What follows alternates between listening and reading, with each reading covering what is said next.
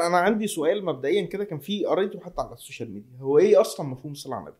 مفهوم الصلاة على النبي يعني ال- الش- الشيء المستقر إنه إن هي صيغة دعائية بنقولها للنبي إن إن إن ربنا يعني يزيد تقديس وشرف يعني في الملأ الأعلى وكده وبيستدلوا لها ب- بآية في القرآن إن الله وملائكته يصلون على النبي يا أيها الذين آمنوا صلوا عليه وسلموا تسليما.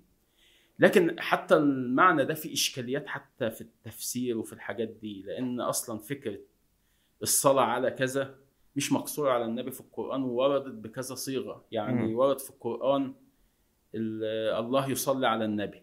ورد في القرآن الله يصلي على المؤمنين هو الذي. يصلي عليكم وملائكته مم. ليخرجكم من الظلمات إلى النور وصلى عليهم إن الصلاة ورد في له. القرآن بيأمر الرسول إنه يصلي على المؤمنين يعني. زي ما قال للمؤمنين صلوا على الرسول قال للرسول صلي على المؤمنين. خذ من أموالهم صدقة تطهرهم بها وت- وتطهرهم وتزكيهم بها وصلي إيه؟ عليهم إن صلاتك سكن إن. الصلاه سكن, لهم. ف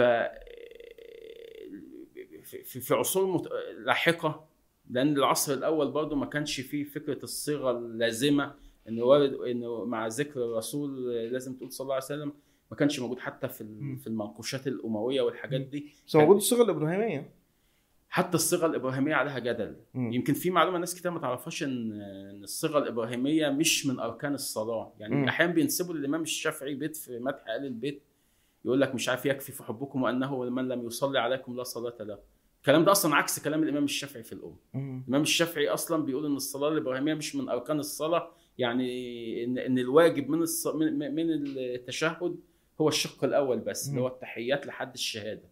والصلاة الإبراهيمية دي من سنن الصلاة. يعني لو لو تركها لا تبطل صلاته يعني عكس مذهب الشافعي عكس البيت الشعري المنسوب ليه يعني. وأنا عندي قناعة شخصية بس ما بحبش يعني أفرضها على حد إن إن الصيغة الكاملة دي دي صيغة نشأت في العصر العباسي.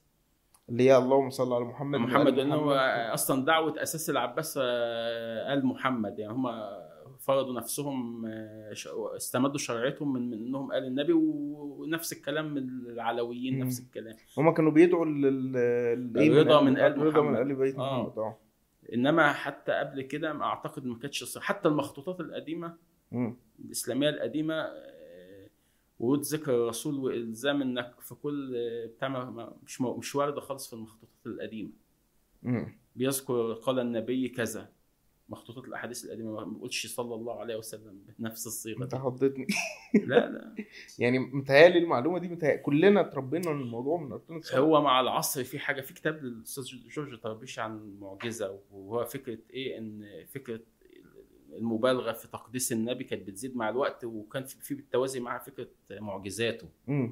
يعني مصنفات السيرة المصنفات المتقدمة المعجزات فيها أقل.